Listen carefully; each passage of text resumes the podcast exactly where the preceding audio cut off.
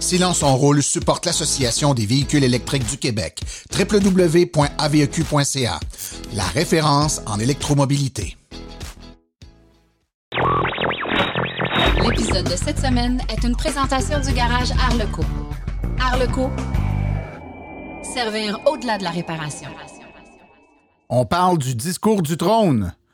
Un événement majeur le 3 octobre, rassemblement et rallye pour faire la promotion du transport électrique.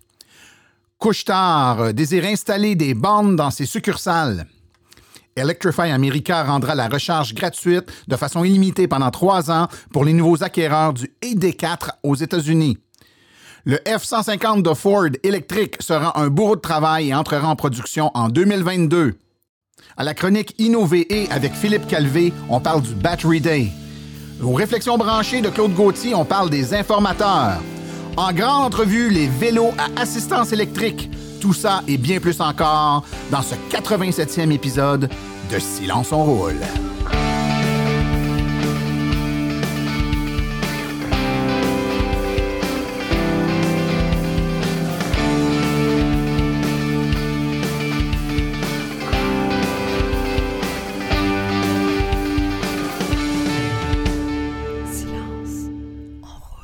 Bonjour tout le monde, mon nom est Martin Archambault et c'est avec joie et plaisir que j'anime Silence on roule, le podcast dédié 100% aux voitures électriques. Aujourd'hui, mes amis, on a un épisode qui est euh, vachement bien meublé. Donc, je vais essayer de tenir le, le, blabla du début vraiment au minimum pour laisser la place à tous mes invités aujourd'hui. On parle d'une émission spéciale vélo à assistance électrique. Il y a eu beaucoup de demandes là-dessus sur les vélos, les trottinettes. Donc là, aujourd'hui, on parle des vélos à assistance électrique avec mes invités. Je pense que vous allez avoir beaucoup de réponses à toutes vos questions. Également, qu'est-ce qui s'est passé dans les dernières semaines? Le discours du trône qui a eu lieu au moment d'enregistrer hier. Donc, euh, discours du trône du gouvernement fédéral qui euh, donne pas nécessairement énormément de détails, mais met quand même la table sur un plan de match qui est euh, passablement intéressant. Si vous êtes abonné au podcast, vous avez donc accès à nos hors-séries on a diffusé hier un hors-série où j'ai interviewé M. Daniel Breton de Mobilité électrique Canada où on décortique ce cette, euh, ce discours du trône et on regarde un peu ce qu'il y a de bon là-dedans et ce que ça veut dire pour euh, l'industrie euh, des véhicules électriques au Québec. Donc, je vous conseille fortement de l'écouter. Si vous n'êtes pas membre, vous l'avez poursu, il n'est pas disponible sur les réseaux sociaux ou sur notre site web. Il faut s'abonner abonnement.silenceonroule.com. C'est gratuit et vous manquerez rien comme ça. Euh, avant d'aller tout de suite aux actualités, par contre, il y a un événement spécial qui euh, va avoir lieu très bientôt, début octobre. Et euh, de façon à vous donner un petit peu plus d'informations, je suis allé aux sources là et je vous fais écouter tout de suite un petit bout d'entrevue pour vous situer par rapport à cet événement-là. Alors, je suis en compagnie de André Bellil et de Daniel Breton. Bonjour, messieurs. Bonjour un événement euh, qui s'en vient à grand pas le 3 octobre prochain. J'aimerais en savoir un peu plus. Daniel, quel est cet événement?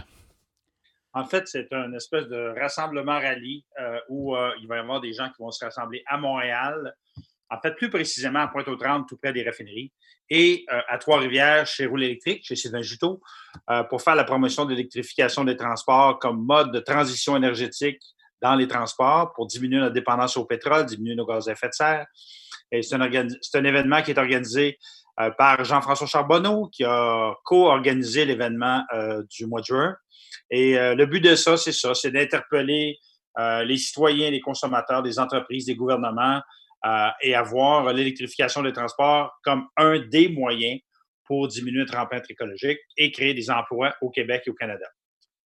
André, on te connaît comme étant à la tête de l'AQLPA, l'Association québécoise de lutte euh, contre la pollution atmosphérique, l'électrification des transports demeure l'un des éléments importants pour atteindre les objectifs de réduction euh, de pollution, n'est-ce pas?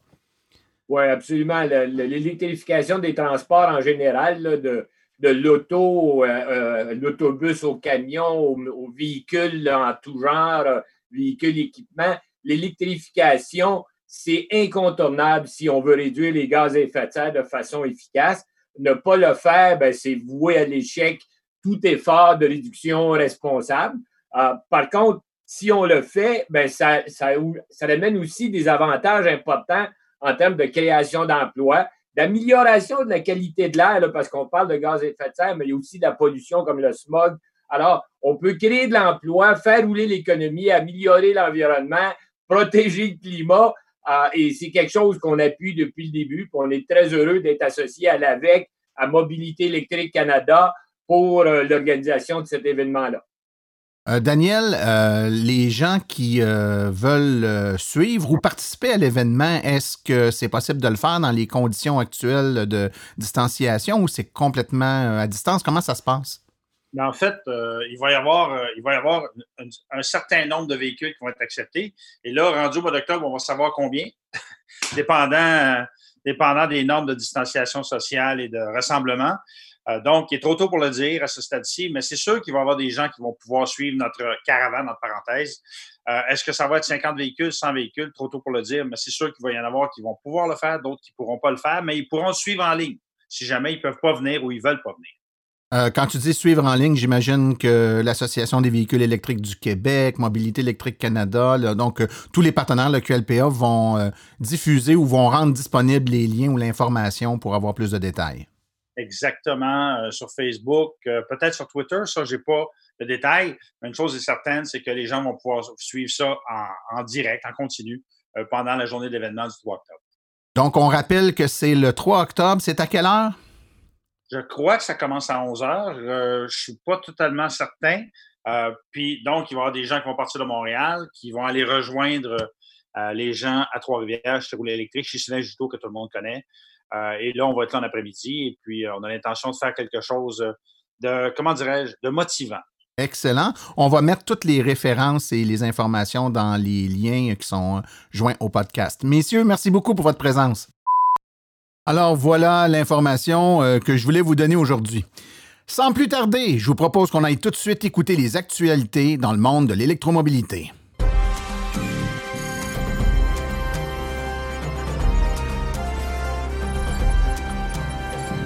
l'actualité dans le monde des VE.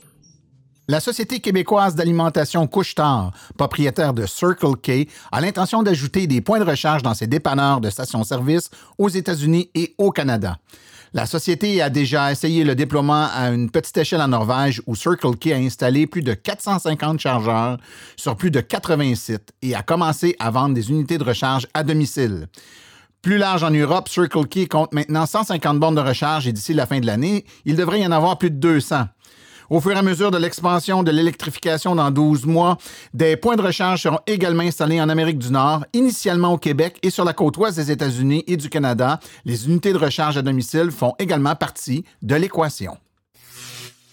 Electrify America a annoncé lundi que les propriétaires de la nouvelle voiture électrique Volkswagen ID4 2021 bénéficieront de trois ans de recharge rapide sur des bornes euh, en courant continu illimitées sur son réseau. Prévu pour être dévoilé dans quelques jours, la ID4 sera le premier des véhicules électriques grand public basés sur la plateforme modulaire MEB de Volkswagen à être vendu aux États-Unis. C'est un plus gros multisegment, un peu plus musclé, plus susceptible de répondre aux besoins des Américains et Canadiens que la berline ID3 qui, elle, a été dévoilée l'année dernière en Europe. Le réseau Electrify America est financé par Volkswagen dans le cadre du règlement intervenu à la suite du scandale diesel du constructeur automobile. Lui accordant essentiellement une période de 10 ans pour revenir à une entreprise viable, si Volkswagen peut poursuivre et produire des millions de véhicules électriques prévus, c'est définitivement un objectif qu'ils veulent atteindre. Volkswagen la facture en double, soit pour la création du réseau et pour ses propres clients. Les bornes de recharge Electrify America sont également disponibles pour tous les véhicules électriques de tous les constructeurs automobiles. Nous ne savons pas encore les intentions du constructeur pour ce qui est des bornes canadiennes du réseau Electrify Canada. Ford affirme que le F-150 électrique sera un bourreau de travail et confirme qu'il entrera en production à la mi-2022. Beaucoup pensent que le point de bascule pour les véhicules électriques aux États-Unis se produira lorsque les camionnettes électriques arriveront sur le marché. Ford, le principal fournisseur de camionnettes, a annoncé qu'il allait de l'avant avec ses plans pour produire une version électrique du F-150 le plus vendu au pays. Le Détroit Free Press rapporte que Ford prévoit construire une nouvelle usine de 5, 500 000 pieds carrés au coût de 700 millions de dollars dans son complexe historique de la Rouge. Le nouveau centre de véhicules électriques de La Rouge permettra l'assemblage et la production des batteries du F-150 Power Boost hybride et entièrement électrique F-150 et ajoutera 300 emplois.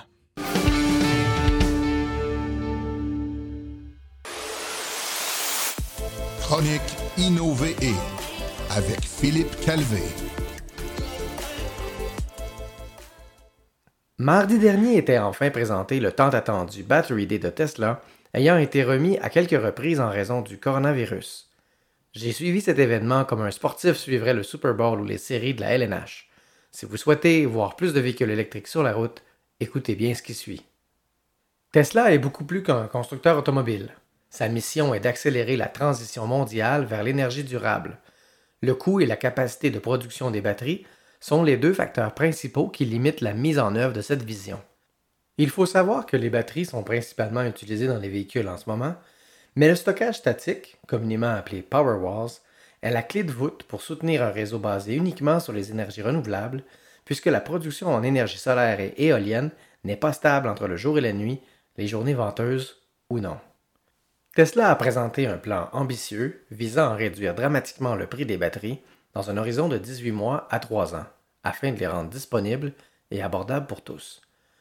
Euh, cela pourrait sembler simple, mais c'est une révolution en soi. Ce plan est articulé autour de cinq axes importants. Le premier, le design des cellules de batterie, le design des usines de fabrication, le matériel des anodes et des cathodes, et ensuite les éléments structuraux de la voiture. C'est un peu technique, mais prenons un item à la fois. Pour commencer, le design des cellules de batterie. Actuellement, les cellules de batterie cylindriques ressemblent beaucoup à des batteries AA. Le nouveau format de la batterie est beaucoup plus imposant, 48 mm de diamètre par 80 mm de haut, environ la taille d'une petite conserve de pâte de tomate. Normalement, en augmentant la taille de la cellule, ça cause des problèmes thermiques importants. Simplement par un nouvel arrangement concentrique de composantes sans connecteur, ils ont réglé ce problème tout en permettant 5 fois plus d'énergie et 6 fois plus de puissance délivrée par la cellule pour une augmentation de 16% en distance parcourue pour un volume équivalent. Impressionnant. Le meilleur est aussi une réduction de 14% du coût par kilowattheure. L'avancée aussi est que même avec une batterie plus petite, il serait théoriquement possible de recharger à des vitesses fulgurantes en évitant les surchauffes. Maintenant, le design des usines de fabrication. Tesla a réexaminé chaque étape de fabrication, dont spécifiquement la production des électrodes, historiquement réalisée par un processus humide avec un solvant qui doit être récupéré à la fin du processus. Tout ceci requiert plusieurs produits chimiques, de l'énergie, relativement coûteux aussi. Tesla a démontré leur nouveau processus dit SEC euh, d'une acquisition de Maxwell Technologies l'année dernière, transformant la poudre directement en un film fin, utilisable directement pour la prochaine étape. D'autres améliorations sur la ligne de production elle-même et une intégration verticale de la matière première aux cellules en passant par une recharge plus efficace à la fin permettra à l'équivalent d'une seule ligne de production d'aujourd'hui de produire 7 fois plus pour un total de 20 GWh annuellement. Le plan long terme, 100 GWh en 2022 et 3 TWh en 2030, assez pour fournir la transition complète vers les énergies propres aux États-Unis. Après la production, les matériaux des anodes et cathodes. À ce niveau, Tesla a démontré des avancées au niveau de la chimie de la batterie en vantant l'utilisation du silicium brut, deuxième matière la plus abondante sur Terre après l'oxygène et évidemment plus coûteuse pouvant être stabilisé en utilisant un polymère à base de fer pour faire office d'anode dans les cellules. Ceci représente une augmentation de 20% de la distance pouvant être parcourue par le véhicule. Pour la cathode, il doit y avoir une structure à base de métaux stable pour contenir les ions. Fondamentalement quelque chose qui garde sa forme à la fois dans la cathode et dans l'anode. Lorsqu'on déplace les ions d'avant en arrière, ils doivent conserver leur structure, sinon on perd en durée de vie et la capacité de la batterie diminue très rapidement. Tesla vise une variété de matériaux pour les cathodes, pas uniquement du cobalt, pour différentes utilisations et niveaux de performance, le nickel et le fer étant évidemment moins coûteux que le cobalt. Par exemple, le stockage ou les véhicules d'entrée de gamme pourraient utiliser le fer, pour un cycle de vie très long mais moins performant, ou encore une teneur élevée en nickel pour les applications où le poids est important, pour le transport de marchandises par exemple, comme pour le semi-truck. Le but est aussi de mettre sur pied des usines de production d'anodes et de cathodes américaines avec des matériaux obtenus également aux États-Unis. Une fois que la quantité de batteries à recycler aura augmenté significativement, Tesla prévoit aussi s'approvisionner majoritairement à partir de matières recyclées, ce qui réduit encore les coûts et les impacts environnementaux. Ils sont même allés jusqu'à développer une méthode d'extraction peu invasive et sans résidus. Pour finir, les éléments structuraux de la voiture. Pour son nouveau modèle Y, Tesla a fabriqué une machine géante de formage d'aluminium afin de fabriquer la section arrière du véhicule en une seule pièce. Apparemment, ce serait la plus imposante au monde. Dans ce cas-ci, réduction des coûts 40%, réduction des pièces de la voiture 79%.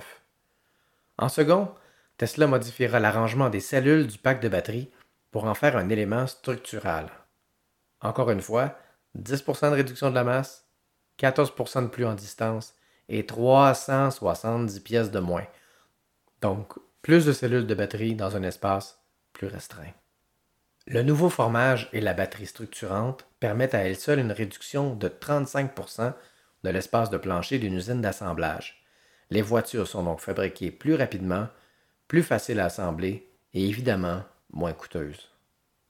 En résumé, toutes ces avancées nous amènent finalement à une augmentation de la distance parcourable de 54% tout en maintenant une réduction de 56% des coûts par kilowattheure et un investissement en équipement manufacturier réduit de 69% Pour citer Elon Musk, Tesla est maintenant une machine d'ingénierie redoutable et bien rodée qui devra être imitée par l'industrie, à défaut de ne pouvoir compétitionner.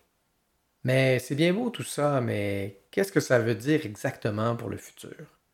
Tout ce que Tesla a dévoilé ici est vraiment très impressionnant. Réduire de moitié le coût des batteries estimé actuellement à 110 du kilowattheure porterait Tesla à environ 50 du kilowattheure. Comme le prix de la batterie est actuellement la composante la plus coûteuse du véhicule, cela signifie qu'un pack de batterie de 85 kWh pour un petit VUS de taille raisonnable ne coûterait que 4 250 versus plus de 9 000 aujourd'hui, soit environ seulement 10% du prix du véhicule. Ce ratio est beaucoup plus intéressant pour les consommateurs et rend des véhicules plus abordables. Tesla a donc réussi un casse-tête très complexe à assembler, non seulement en regardant la situation dans son ensemble, mais aussi en étant disposé à jeter des pièces du puzzle existantes et à les reconcevoir à partir de zéro espérant que ça puisse euh, inspirer certains autres joueurs du marché. On peut se dire que tout ça a certainement demandé beaucoup de travail à Tesla, mais il semble aussi qu'il soit loin d'être terminé. Maintenant, Tesla doit livrer ses promesses. Ça prendra probablement un certain temps avant qu'on puisse pleinement apprécier tout ce que Tesla a annoncé lors du Battery Day, mais il reste que la ténacité et la vision d'Elon Musk restent toujours surprenantes. Pour en savoir plus, recherchez Tesla Battery Day sur la plateforme YouTube pour pouvoir visionner la présentation complète. De plus, si vous désirez que j'approfondisse un sujet couvert aujourd'hui, n'hésitez pas à m'en faire part. J'espère vous avoir donné envie d'en apprendre davantage sur les batteries et au plaisir de vous faire découvrir des nouvelles avancées technologiques dans ma prochaine chronique.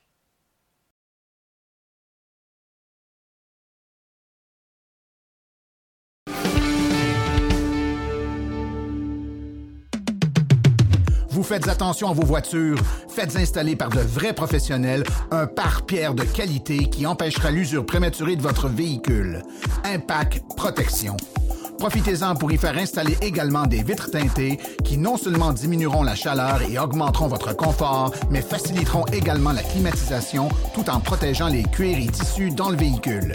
Chez Impact Protection, nous offrons également le traitement nanocéramique qui lustre la voiture et facilite son entretien grâce à son fini hydrofuge.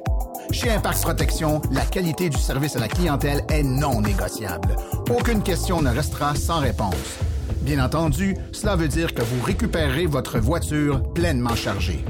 Impact Protection, 33 à Saint-Just-du-Sud, Granby et bientôt une nouvelle succursale en Montérégie. 450-778-4270 ou sur Facebook Impact Protection. Chez Impact Protection, on protège votre investissement.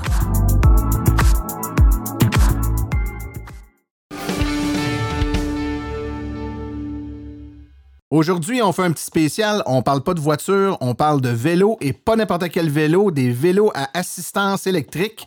Pour en parler, j'ai euh, trois experts, hein, on va dire ça, des gens en tout cas qui s'y intéressent fortement. Euh, Yves Auger, bonjour Yves. Bonjour. On a Patrick Goulet, bonjour Patrick. Salut. Et Ghislain Lejeune, bonjour. Bonjour, bonjour. Euh, ben écoutez, avant de commencer, peut-être avoir une petite idée. euh, Êtes-vous des électromobilistes, toi, Yves? Est-ce que tu as une voiture électrique? Oui, un Leaf depuis 2014, puis une Bolt euh, 2019 aussi. euh. Ok, t'as- on, on se gâte. Oui. Il n'y a pas de problème. Patrick, toi? Comme une auto. Ah, ben communauto, des communautés électriques?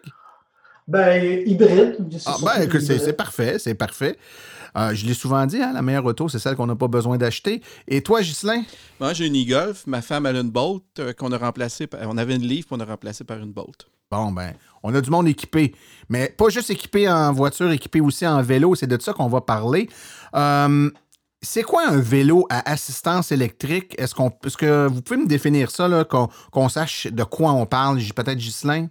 Oui, ben on parle d'un vélo qu'il faut quand même forcer, il faut quand même pédaler, mais c'est un vélo à assistance. Donc, le moteur vient vous amener une assistance lorsqu'il vente, lorsqu'il y a des, montagnes, lorsqu'on veut monter. Donc, c'est vraiment une assistance et non euh, le vélo qui, qui va tout faire l'effort pour vous. OK. Donc, pour distinguer là, un vélo traditionnel, c'est ce qu'on appelle un vélo musculaire. Ça prend nos bonnes vieilles jambes pour la faire avancer, c'est tout. Là, il y a comme un moteur qui va nous assister, qui va faire qu'on va forcer moins finalement. Oui, c'est bien, c'est comme si on devenait un cycliste bionique. OK. Et, et comment fonctionne cette assistance-là? Il y a continuellement quelque chose qui force ou il y a certaines conditions qui doivent être là pour que le, le moteur embarque? En fait, il y a plusieurs types de vélos électriques. Un des vélos qu'on appelle ben, le plus le vélo assistance électrique, les deux modèles, il y en a un qui c'est un moteur à cadence. Généralement, c'est le moteur dans la roue en arrière. Yves il va en parler un peu plus tout à l'heure. Mais c'est un moteur qui regarde, il faut tourner. Puis à la vitesse qu'on tourne, puis qu'on on, on- on- on- met le setting du vélo, il va nous amener une, une assistance pour aller à une vitesse particulière. Alors que si on parle d'un vélo à- à couple, c'est la force qu'on va appliquer sur le pédalier qui va faire que le vélo va nous donner un pourcentage d'assistance selon le couple qu'on met au pédalier. C'est un vélo qui est un peu plus sportif, alors que l'autre, on peut même avoir un, un- un- ce qu'on appelle en anglais un throttle pour pouvoir faire vraiment du vélo puis avancer euh, sans vraiment pédaler. Comme une mobilette électrique. Comme une mobilette électrique. ouais. Il faut comprendre aussi que les vélos électriques sont limités à 32 km/h au Québec. Si on dépasse ça, on n'est pas légal. Donc, euh, c'est une des limitations. OK. Donc, tu parles du moteur dans la roue, dans l'arrière, puis tu disais qu'il y avait une autre sorte. Lui, c'est l'autre sorte, c'est quoi? Peut-être, euh, Yves? Tu peux nous en parler? On a le moteur au pédalier, le le mid-drive en anglais, mais le moteur au pédalier, euh, qui est introduit euh, un peu plus récemment, euh, euh, qui, est- pas mal plus efficace, un peu, euh, qui joue. On va avoir nos, paliers de vitesse euh, qu'on conserve du vélo traditionnel. Euh, Puis pour en ajouter sur l'assistance, on a la classe 1 et la classe 2. Euh, D'un fois, d'un terme légal. là. Dans la classe 1, c'est vraiment une assistance seulement au pédalage, tandis que classe 2, ben là, c'est là qu'on a le throttle. là. Mais quand même, ils sont quand même limités à 32 km/h Ouais. pour les deux euh, au Québec. Il y a des certains endroits qu'on peut aller plus vite. OK. Euh, de façon un peu plus technique, on- les voitures euh, électriques, bon, souvent, on va parler de leur autonomie ou on va parler de leur, de leur, euh, leur capacité. Donc, c'est des batteries de 24, 40 kWh. Dans le cas d'un vélo, ça marche de la même façon? Comment on caractérise ça, là, la capacité de comment longtemps notre vélo va pouvoir nous aider et avec quelle force? Ben, si on parle de piles, là, on, va, on va être plus dans les wattheures que les Ouais. kilowattheures. Il y a des vélos à 1 kWh, là, mais c'est assez rare, c'est peu commun. Euh, les plus bas de gamme vont être dans le 300 Wh. La moyenne, en général, c'est 400-500 Wh. OK. Et puis, il faut comprendre qu'un un- avancer à peu près à 20 km/h sans rien toucher, là, quand le moteur fait tout pour nous, pour l'avoir déjà mesuré, c'est à peu près 150 watts. OK. Fait que si on fait un calcul, à 32 km/h, ça doit frôler le 250 watts. Donc, euh, si on touche à rien, encore une fois, là, on est avec un. Là. Fait que ça ressemble un peu à ça. Puis avec une capacité comme moyenne là, de 400 à 500 euh, watts, si tu pédales euh, dans des conditions normales, assez planches, vitesse euh, de croisière, on, on va comment loin? Ben, on va être trois personnes, on est quatre, là, puis euh, Ça on demanderait aux hein? trois, puis ça serait différent, parce que ça dépend à quel niveau d'assistance tu demandes. moi, je suis plus exigeant. J'ai un problème un petit peu chronique au genou. Avec une pile 500 Wh, moi, en demandant beaucoup au vélo, je vais faire peut-être juste 70 km, 80. Euh, Moi, en général, mon vélo, mon moustache, je le roule environ à, à premier niveau d'assistance. Puis ma batterie, j'ai une 500 Wh, puis elle m'indique 125-130 km. Mais je pédale beaucoup.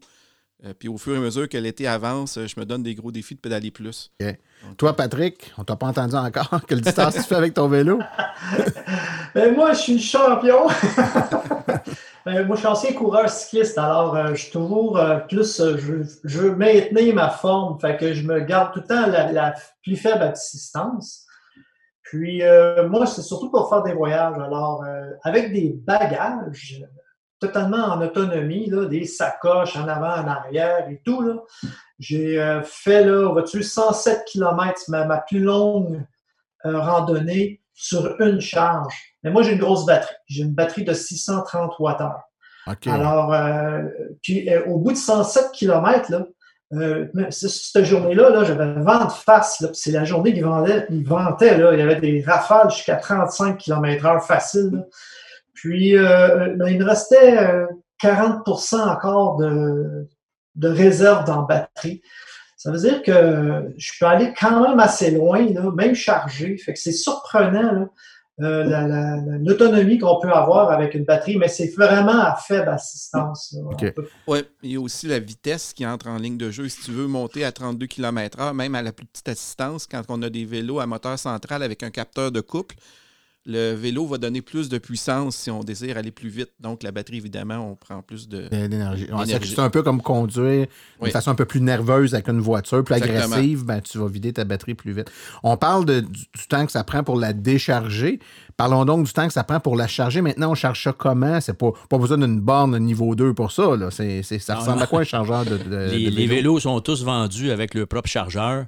Euh, les vélos plus haut de gamme, d'habitude, il y a un 4, 4 ampères comme chargeur. On fait une règle de 3, 4, en- 4 fois 40 volts, environ 160 watts. On fait une règle de 3, 160 watts pour mettre 500 watts heure, Quelques 3 heures et demie. là. 3-4 heures, ouais. Donc, ça. mais il y a des chargeurs euh, plus petits à 2 ampères qui peuvent prendre presque le double aussi. Ça dépend du vélo. Là. OK. Donc, c'est pas le genre de vélo que tu décharges, puis pendant que tu es en train de luncher, tu le recharges pour revenir à la maison. Là. Faut que Ah, on parle d'un minimum de deux heures. Là. Ça peut, pendant un gros dîner, on peut en redonner un petit peu, là, mais Pas tant que ça. pas tant OK. que ça. Euh, est-ce que sur un vélo électrique, euh, je vais poser ma question à Yves, euh, est-ce que est-ce qu'il y a de la régénération quand on ralentit puis on freine comme sur une voiture électrique? Ouais, les, les vélos, au début, étaient en entraînement direct, un peu comme le moteur couture. Donc, le moteur était dans la roue. Euh, et ces moteurs-là régénèrent. Euh, régénéraient. Mais c'est de moins en moins fréquent. On les trouve encore, ces trottinettes. Les trottinettes ont ça ou les mini-motos. Mais les vélos électriques s'en vont de plus en plus vers le, le up drive, le, le- le- le cœur, le moteur avec un, un engrenage dans la roue. Et puis ça, ça sert à faire aucune restriction lorsqu'il n'est pas énergisé. Donc ça, ça ne régénère pas. Et les moteurs pédaliers non plus ne régénèrent pas. OK. En fait, mon premier vélo que j'ai eu, c'était vraiment le moteur roue, comme Yves euh, mentionne, le, le Bionix qui était fabriqué en Beauce. Euh, mais la régénération sur un vélo, c'était pas vraiment efficace parce qu'habituellement, tu essaies d'aller plus vite. C'est rare, à moins de descendre une grosse pente, une grosse côte, Mhm. que tu vas régénérer assez pour re- recharger la batterie. Donc, c'est pas quelque chose qui apporterait beaucoup au vélo. Comme Yves mentionne, ce qui est beaucoup plus intéressant, c'est d'avoir un, un moteur qui n'a pas de résistance, qui nous permet de pédaler sans trop d'assistance ou si on manque de batterie, de pédaler comme un vélo ordinaire. OK. Ouais, parce que si tu arrives au bout de la batterie, donc tu n'as plus d'assistance, est-ce que c'est un vélo qui se pédale à ce moment-là comme un bon vieux vélo traditionnel musculaire ou si on a un facteur euh, de, résistance plus grand, peut-être que, ouais, Patrick pourrait nous dire ça? Ah, ben, euh, en fait, euh, aussitôt que tu désenclenches le moteur, tu mets ça à off, ça devient un vélo ordinaire. Puis, bon, écoutez, le mien pèse 25 kilos. Alors, euh, t'es mieux d'être un bon. euh, si t'en as pas trop long à faire, tu vas être correct. Là, tu n'as pas le vent de face, euh, puis tu pédales le vélo. Mais tu peux pédaler là, sans, sans problème. Tu n'avanceras pas vite. Là, ça dépend de ta forme physique, évidemment. Là. Mais t'es pas mal pris. T'es capable, non, si tu restes quelques pas- kilomètres pour revenir chez vous, t'es capable de le faire. Ça devient un vélo là, traditionnel, un vrai vélo musculaire. Et, il n'y a pas de contrainte. Faut ajouter aussi qu'il y a des différentes qualités de moteur. Il y en a qui ont beaucoup plus de résistance quand on arrête euh, le moteur. Il y en a que les nouveaux sont de mieux en mieux. Il y a de moins en moins de résistance. Comme moi, je viens de m'acheter un nouveau moteur Bosch central, puis à peu près pas de résistance. Quand je le mets à off, c'est vraiment impeccable. OK. Euh, tu as abordé, Patrick, quelque chose d'important. Tu as parlé du poids du vélo. Euh, Est-ce que c'est le genre de vélo qu'on est capable de prendre dans ses mains puis de l'accrocher après la- un, rack à vélo qui est derrière la voiture ou c'est trop pesant pour ça? Qu'est-ce qu'on fait si on veut le transporter? Euh, bon, euh, 25 kilos le mien. Si tu enlèves la batterie, bon, ça va baisser un peu, mais ça demeure lourd, ces vélos-là. Il y en a des, il y plus légers, OK? Il y en a des, dans les, les- ça dépend toujours des, euh, de la qualité du bicycle. là. Quand tu descends dans le coup, mais le il commence à être plus léger. euh, en, temps normal, là. À moins que tu t'en ailles avec euh, des fat bikes, puis bon, il y a toutes sortes de modèles là, qui, euh, qui sont assez robustes. Là, euh, alors, euh, ouais, embarquer ça sur un, support pour euh, la voiture, ça peut être ardu pour certaines personnes. Mais la Mais plupart. si t'es deux, si vous êtes deux à le lever, ça va bien aller, là, mais euh, ça peut être ardu. Là. Moi, je le sors du sous-sol de chez nous, là, puis euh, euh, c'est ardu un peu de le sortir. là. Hein? Ben justement, je suis en train de me magasiner un, un support à vélo pour ma voiture à l'arrière sur le, le- le support, la, la boule, comme on dit. Puis, euh, il faut vraiment s'assurer d'avoir un, support à vélo qui est fait pour les vélos électriques, qui est capable de supporter le poids. Et la plupart viennent avec une petite traque qu'on descend, puis qu'on peut rouler le vélo pour le monter. Ah, OK, OK. Donc, c'est, ça peut aider. C'est sûr que quelqu'un comme Yves, moi, on est capable de lever nos vélos et les mettre dessus. parce que- mais quelqu'un qui est plus qui est moins de force physique, il peut prendre la petite euh, rampe puis monter la son monter vélo. dessus. Ouais. ouais. Ouais, c'est c'est quand même important. Hein? Tu achètes Oui, ça oui. parce que les gens qui ont des problèmes de santé puis qui achètent ça Oui, parce oui. que ça va les aider, ils ne sont pas capables de les de les déplacer. Oui. Euh, sur le poids, j'ajouterais quelque chose. Un des avantages des vélos électriques, c'est c'est d'acquérir un vélo avec la robustesse d'un vélo de montagne, mais l'assistance transporte le vélo pour nous. Donc, euh, moi, je conseille tout le temps aux gens d'aller vers, mettons, le, le style urbain, pas nécessairement vélo de montagne, mais euh, le style urbain des ailes bien équipées, qui va être robuste. Il faut qu'il soit plus robuste parce qu'il est plus lourd à se transporter lui-même. Euh, donc, ça rajoute du poids. Et oui, quand il n'y a pas de pile, quand il est à vide, c'est plus dur à traîner, mais c'est un des avantages. On a un vélo robuste, on n'a pas peur des nids de poule et tout ça sur la route.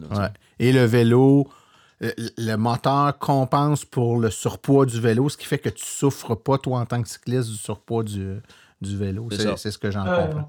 tu ne sens pas, tu sens pas le poids euh, quand tu as l'assistance. Euh, très peu.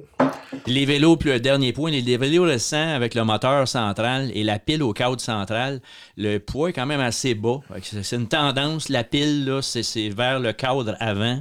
Avec le moteur pédalier, on a des vélos où le poids est en bas et puis il est assez minime. là. Ça m'amène à des questions maintenant, peut-être un peu moins techniques, mais tout aussi intéressantes. Pourquoi faire du vélo électrique? Qu'est-ce qu'est-ce qui fait qu'un jour on dit, ben moi, je lâche le vélo euh, musculaire? là? J'utilise vos termes, là, tu sais, je suis comme quelqu'un- j'ai appris le terme, à cette heure, je suis tout content. On passe du, du vélo musculaire au vélo euh, électrique. Je pense qu'il y a autant de raisons, vous allez me dire, qu'il y a de cyclistes, mais si je fais un tour de table, Ghislain, toi, qu'est-ce qui t'a amené euh, Ben, moi, j'allais travailler au, euh, au bureau. J'allais au bureau à vélo. C'était euh, 25 km aller, 25 km retour. Je le faisais deux fois, trois fois par semaine. Puis je voulais le faire à tous les jours. Puis souvent, il ventait, puis j'arrivais en retard à mes réunions. Puis je voulais avoir quelque chose qui me donnerait une vitesse constante, puis que j'aimerais faire, puis que j'apprécierais beaucoup. Puis j'ai vu, euh, j'ai commencé à lire un peu sur les vélos électriques, puis ça m'a beaucoup intéressé. Puis j'ai commencé avec un vélo électrique, puis j'ai vraiment eu la piqûre parce que non seulement tu travailles fort, parce que tu peux euh, doser l'assistance sur le- l'entraînement que tu veux faire, mais quand ils vendent beaucoup puis que tu veux arriver au bureau à temps, tu peux monter le, crinquer l'assistance puis arriver au bureau à, à un temps assez intéressant. Depuis ce temps-là, euh, ben là, avant la, depuis la COVID, je travaille de la maison, mais avant, depuis euh, deux ans, j'allais travailler à tous les jours de la prairie au centre-ville, 46 km aller-retour, été comme hiver. Puis dans l'hiver, Wow. avec un vélo électrique, c'est merveilleux parce que dans la neige, la- la- le torque euh, supplémentaire que ça te donne, ça te permet de rouler dans, des, dans un 2-3 pouces de neige assez facilement. OK. Toi, Yves? Euh, moi, je suis juste un cycliste euh, récréatif, occasionnel.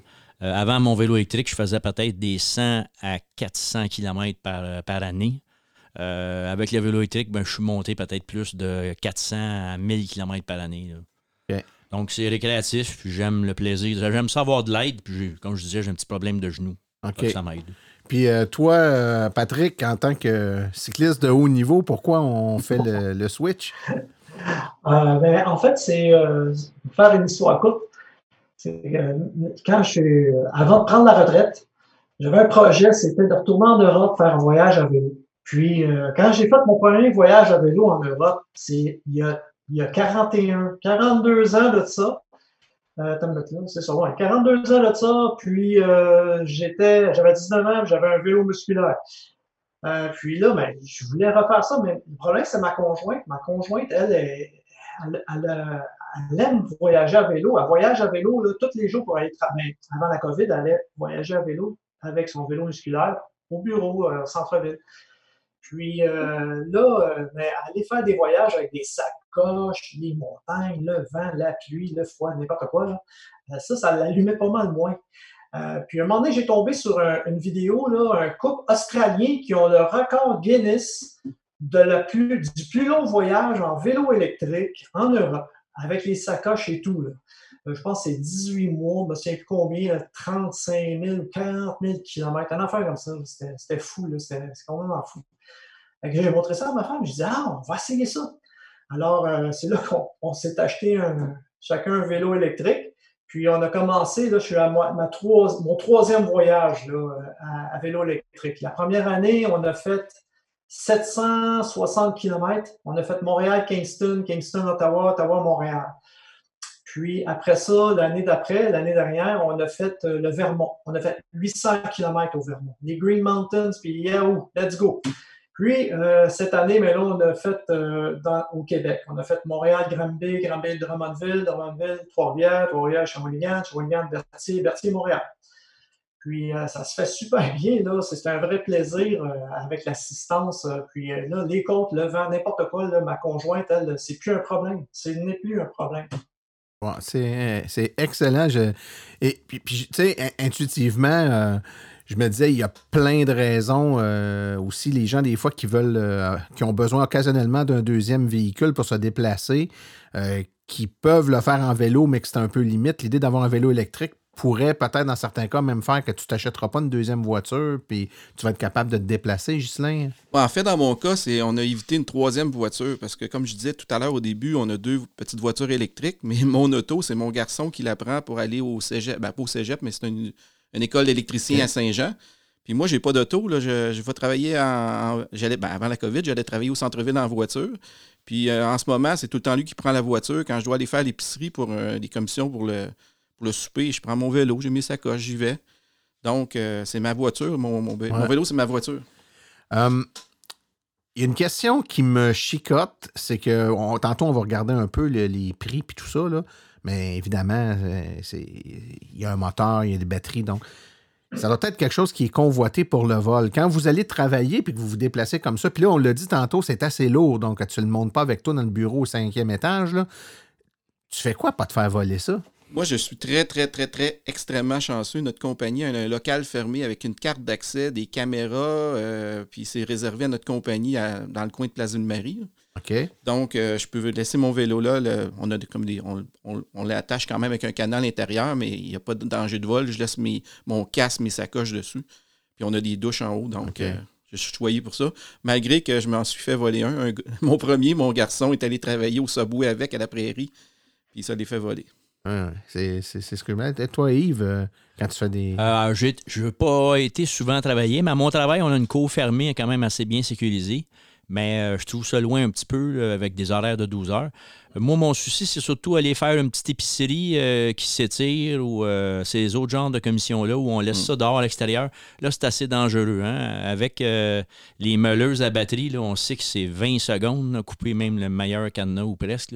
C'est pas facile. Ouais, Patrick, toi, ton- quand tu fais tes grands voyages comme ça, tu, tu couches dans des auberges, en camping, tu fais quoi avec le vélo? Euh, en fait, euh, on couche dans toutes sortes d'affaires. Le dernier voyage, ça a été euh, les warm showers, le camping, le motel, puis chez des amis.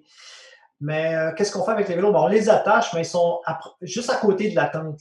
Puis quand on est en motel, ils sont dans la chambre avec nous. Puis quand on est chez des amis, ils sont dans le garage avec. Ils sont, sont, toujours sécurisés d'une manière ou d'une autre. Ils ne sont jamais vraiment à l'extérieur, libre. Mais euh, il existe maintenant des systèmes d'alarme de toutes sortes. Là. Je vois ça circuler sur Internet là, euh, avec des, des, GPS. Tu peux suivre ton bicycle. Puis euh, Ghislain, il pourrait nous en, nous en, voyons, en parler plus là, sur ces types de cadenas-là. Il y a des cadenas avec des systèmes d'alarme qui crient. Là. Alors, si quelqu'un essaie de gosser après ton bicycle, là, mais ça va décoller. C'est un peu c'est un peu dissuasif. Écoute, là, c'est un vélo là, qui peut valoir euh, 2 000, 3 000, 4 000, jusqu'à 12 000 15 000 Alors, euh, ça prend un système d'alarme. Tu, tu m'ouvres la porte euh, très grande, Patrick, pour parler de prix. Euh, on parle de quoi? Là? Mettons, quelque chose, mettons qu'on fait trois catégories, là, de l'entrée de gamme, un petit peu plus milieu de gamme, puis du haut de gamme. On parle de quoi comme prix? En entrée de gamme, on parle à partir de 1500. En bas de 1500, c'est vraiment difficile d'en trouver un. Puis là, on parle généralement d'un moteur roue.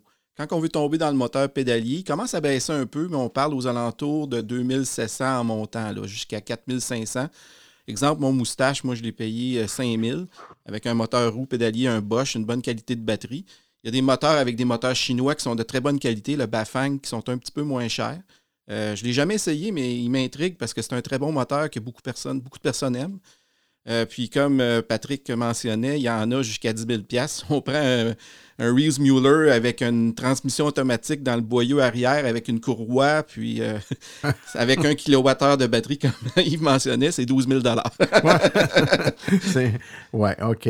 Puis c'est quoi la disponibilité de ça, Yves? Si je veux, je premièrement, si je veux m'en acheter un, je vais où? Un magasin de vélo normal vend tout ça ou il faut aller dans un magasin C'est surprenant. J'ai été un vélo local ici dans ma ville, à Boucherville, puis j'ai été surpris de la quantité de vélos qu'il y avait local. Euh, les boutiques se sont ajustées. C'est, pas, récent, ça date d'un an ou deux où là, euh, sur le plancher, il faut qu'il y en ait. Là. Donc, euh, il y a du local avec du service qui est plus à pas payer souvent. Là. puis il y a évidemment le web en bonne quantité aussi à surveiller. Puis les vendeurs, ils connaissent ça? Ben, moi, j'ai fait affaire avec une boutique sur Notre-Dame. extrêmement, les, les, gars sont passionnés, puis ils connaissent, connaissent ça comme le fond de leur poche. Il y a des boutiques très spécialisées si on veut vraiment aller dans le, vélo. Si on veut s'acheter un vélo, un Reese Mueller à, 15 000 on va aller dans une boutique spécialisée proche du canal de la Chine. Là. Eux autres, ils connaissent ça, le vélo électrique, puis ils vont vous expliquer c'est quoi tous les détails. Euh, mais en général, les, gens qui sont ils connaissent bien ça. Puis, euh, euh, c'est ça, il faut vraiment s'informer aussi. Ce qui est important avant de commencer un choix de vélo, de, vélo électrique, comme tout autre vélo, c'est de, de, vraiment cerner le type de vélo qu'on veut. Est-ce qu'on veut un vélo de montagne, un vélo hybride, un vélo de course, un vélo pliable pour le mettre dans le motorisé? Donc, c'est vraiment important de comprendre ses besoins et qu'est-ce qu'on veut, qu'est-ce qu'on recherche avant de commencer à magasiner un vélo. OK. Puis c'est quoi, euh, mettons, les, les 5-6 grandes marques, là, mettons, tu sais, je, je, veux magasiner, là, de l'entrée de milieu de gamme. Euh, Patrick, c'est... Oui. Ce serait quoi, mettons, si tu me nommes. Si je veux commencer à regarder, là, tu me dis 4-5 marques là, pour un débutant, là, ça serait bon. Je regarde dans quelle marque? Ouh, yeah. OK. Euh, ben, il y en a plus que 4-5. C'est ça, qui est ça qui. Il y a Rad Power là, qui, euh, euh, qui est le, plus populaire en ce moment. Ça doit être à peu près celui qui se vend le plus. Ça, ça se vend sur le web. Euh, après ça, ben, tu as les moustaches, là, puis tu as aussi euh, Gazelle. Euh, mais c'est tous des vélos, à part du Rod Power, là, ceux que je viens de nommer, c'est des mid-drive. Fait que là, on parle, on commence à 2500. Si on descend en bas, mais il y a, y a, d'autres, là, iGo aussi. les Justin. Les Théo vélos qui sont, fait, sont montés au Québec, parce que des pièces sont toutes faites en Chine, mais qui sont montées au Québec. Euh, il y en a de tous les goûts. OK. Ben, moi, ce que j'ai envie de dire en terminant, parce que le temps file, hein, euh, deux, je vous suggère deux euh, lieux pour aller chercher de l'information. Le premier, il y a une page Facebook, la page Facebook Vélo électrique Québec. Euh, qui a été fondé par, euh, par vous, hein, messieurs, par Oui, Yves, on je a lancé ouais. ça il y a fait presque un an. Là. OK. Puis je, je me suis abonné. J'ai appris déjà plein de choses là-dessus. Très intéressant. Donc, euh, dans Facebook, faites une petite recherche, là, Vélo électrique Québec, vous allez trouver ça. Ensuite, messieurs, vous avez également participé à l'élaboration d'un guide sur le site web de l'AVEC, un guide sur les vélos à assistance électrique. Donc, ceux qui le recherchent là, sur la, la page web de l'AVEC, vous, vous cliquez sur le bouton guide. Vous avez là un- une série de guides il y en a un qui s'appelle Vélo assistance électrique. Il y a beaucoup d'informations sur les types de, motorisation, les euh, différentes marques, comment ça fonctionne. Donc, les gens qui sont intéressés à en savoir plus, vous pourrez aller lire ça. Ben, messieurs, ça a été fort agréable. Je vous remercie beaucoup pour votre présence aujourd'hui. Je rappelle qu'on avait euh, Patrick Goulet, euh, on avait également Ghislain Lejeune et on avait Yves Auger. Donc, messieurs, merci beaucoup pour votre présence à Silence on Rôle aujourd'hui. Merci, Martin. Fait plaisir. Merci.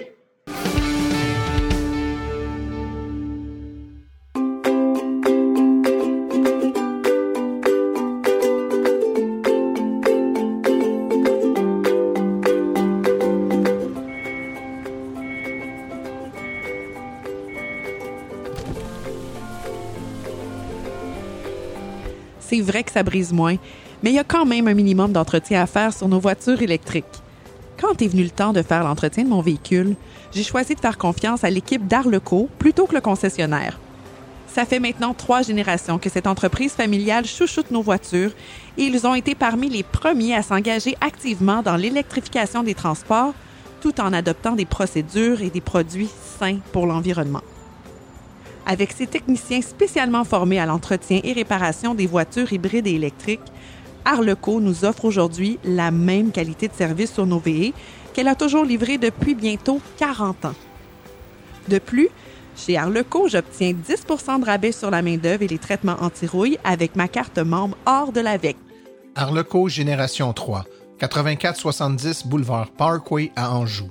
514-352-1446 ou arleco.ca.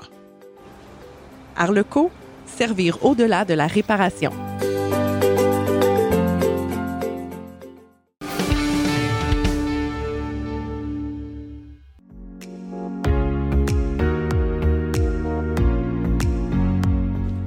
Les réflexions branchées de Claude Gauthier.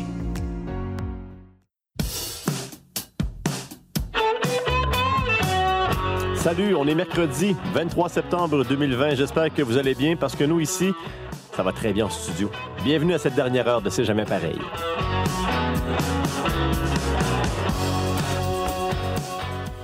de batteries au lithium, Julie nous mentionnait que Québec voudrait produire des batteries euh, pour les véhicules électriques et euh, je me questionnais à savoir si on avait tout ce qu'il fallait ici. Il y a un auditeur qui nous a répondu, Claude Gauthier, qui est directeur régional de l'Association pour les véhicules électriques euh, du Québec, qui me répond directement, il dit, nous avons la ressource numéro un pour faire les batteries, le lithium. Nous avons aussi l'aluminium. Le reste des éléments comme le manganèse doit être importé, mais c'est comme euh, ça pour une bonne part des manufacturiers. Il n'y a aucune terre rare dans les batteries. C'est dans l'avionique et la production de pétrole qu'elles sont les plus utilisées. Il y en a plus aussi dans votre voiture à essence que dans ma voiture Tesla. Donc, merci. Donc, j'apprends que c'est possible Ben oui. finalement de fabriquer. Merci Claude Gauthier euh, pour cette précision. Faites comme lui. Si jamais vous voulez nous aider lorsqu'on cherche quelque chose, une information, un mot ou qu'on a une information erronée, vous pouvez le faire comme lui par texto 88 321 2600 321 2600. Alors bonjour, comme vous venez de l'entendre, euh, il m'arrive parfois de pouvoir euh, euh, donner des renseignements qui font que les gens vont être vraiment informés. Et ce matin, ça a été euh, vraiment drôle parce que je m'en allais, euh, je m'en allais travailler donc à l'école, mon premier travail, et euh, j'ai entendu cette discussion-là. Et ce qui est plaisant, c'est que j'ai un des journalistes qui est à la à la réalisation euh, de l'émission que j'ai là, dans mes dans mes contacts parce qu'on me demandait souvent de faire des, euh, des entrevues. Donc je lui ai envoyé rapidement la réponse. J'ai été un petit peu surpris. Je pensais pas qu'il allait en reparler. Je croyais que des fois il allait en reparler un petit peu plus tard ou peut-être dans une prochaine émission, des fois même même pas. Et euh, quelques minutes après euh, envoyer ma réponse, j'ai entendu euh, l'animateur qui parlait euh, de ce que du sujet là, qui était la manufacturation de batteries. On se demandait si c'était possible de le faire ici dans la région. Donc, bien sûr, ça serait une excellente proposition. Donc, sur ce, ce que je voulais dire, c'est que souvent, c'est ça, c'est que on, a de l'information, c'est possible assez souvent de donner la bonne information, mais en même temps aussi, des fois, on, a des, euh, études qui sont contradictoires. Je ne sais pas si vous avez vu passer dernièrement, il y en a eu deux. Euh, la première n'était pas vraiment une étude, c'était plus un reportage sur une publication européenne. Donc, il y a plusieurs personnes qui l'avaient partagé. Je me souviens plus du nom de la publication. C'était sur Internet avec euh, des fois un nom un peu bizarre, qui, en trois étapes, défaisait complètement la, partie euh, environnementale de la manufacturation d'un véhicule électrique. Et pas longtemps après, on a eu une étude qui, elle, était, euh, je pense, c'était une université scandinave ou quelque chose comme ça, qui expliquait très bien pourquoi un véhicule électrique est beaucoup plus euh, ou beaucoup moins polluant, beaucoup plus environnemental, beaucoup moins polluant qu'un véhicule à essence. Euh, malgré que des fois, il y a des véhicules, je sais qu'en Europe, l'électricité est produite pas aussi euh, de façon verte qu'on a ici au Québec. Et même là, euh, moi, je partage souvent le tableau de Barry Sachs et French, qui fait un site internet qui s'appelle Visual Carbon, qui avait fait le tableau et lui avait dit qu'il avait probablement sous-évalué ce que ça prenait d'énergie pour produire l'essence. Et justement, dans cette étude-là, euh, c'est un peu euh, ce qu'on disait, que les, la plupart des études qui comparaient les véhicules électriques et les véhicules à essence euh, euh évaluaient pas correctement la partie énergétique pour la production. Et eux autres avaient vraiment fait une bonne recherche, puis on voyait que c'était vraiment quelque chose qui était très, très bien fait, qui était qu'on voit que le véhicule électrique est très environnemental, très bon pour l'environnement. Donc, euh, sur ce, je vous laisse. C'est facile quelquefois de donner des bonnes informations. Et quelquefois, bien, on patauge un peu dans toutes sortes d'affaires. Euh, je dirais que je peux faire le lien avec la, pandémie, où on voit toutes sortes de choses qui ont partagé. Euh, je vais faire aussi un lien. Je vous invite à écouter derrière nos écrans de fumée, ou encore en anglais qui est The Social Dilemma où on parle euh, que, entre autres, que les, fausses nouvelles se répandent cinq fois plus rapidement que la vraie nouvelle euh, sur des euh, publications Facebook ou Twitter. Donc, c'est un peu ce à quoi on a à faire face dans le véhicule électrique parce que on sait que a quelqu'un qui dit qu'un véhicule diesel pollue pas plus qu'un véhicule électrique, les gens vont super le partager. Puis on dirait que quand c'est le contraire, bien ça passe tout droit, puis euh, c'est pas plus dur que ça. Donc, euh, merci et euh, à la prochaine. Voici les événements à venir dans les prochaines semaines dans le monde de l'électromobilité. L'expo avec Mirabel, c'est dimanche le 27 septembre de 10h à 15h. Kiosque d'information, voitures électriques en exposition, échange avec des électromobilistes et conférences sur les voitures électriques. Inscription préalable nécessaire. Conférence La voiture électrique, est-ce pour vous? par Simon-Pierre Rioux. C'est le lundi 26 octobre de 18h30 à 20h30 à l'Académie des retraités au 331 boulevard Cité des Jeunes à Gatineau. Conférence An Electric Car, Is It For You? C'est le 7 novembre 2020 à 14h à la Bibliothèque de Dorval au 1401 Chemin du bord du lac à Dorval. Ceci conclut la présente balado-diffusion. Silence son rôle remercie tous ses collaborateurs, particulièrement aujourd'hui André Bellil, Daniel Breton, Claude Gauthier, Philippe Calvé, Yves Auger, Patrick Goulet ainsi que Ghislain Lejeune. Nous remercions également le garage Arleco, commanditaire principal, ainsi que l'Association des véhicules électriques du Québec, partenaire de Silence on Roule. La reproduction ou la diffusion de l'émission est permise, mais nous apprécierions en être avisés. Toute question concernant l'émission peut être envoyée à l'adresse martin.silenceonroule.com, tandis que les questions générales regardant l'électromobilité ou l'association doivent être envoyées à info.aveq.ca. Pour vous renseigner et avoir accès à toute la documentation de l'AVEC, visitez le www.aveq.ca. Les forums sont à forum.silenceonroule.com et notre page Facebook Silence on roule le podcast. Je vous rappelle que sur notre site web, afin de vous faciliter la tâche, vous avez accès aux archives de nos balados ainsi qu'à des hyperliens vers les sites web mentionnés aujourd'hui, le tout directement aux archives au pluriel .silenceonroule.com. Mon nom est Martin Archambault et d'ici le prochain balado, j'espère que vous attraperez la piqûre et direz vous aussi silence, on roule.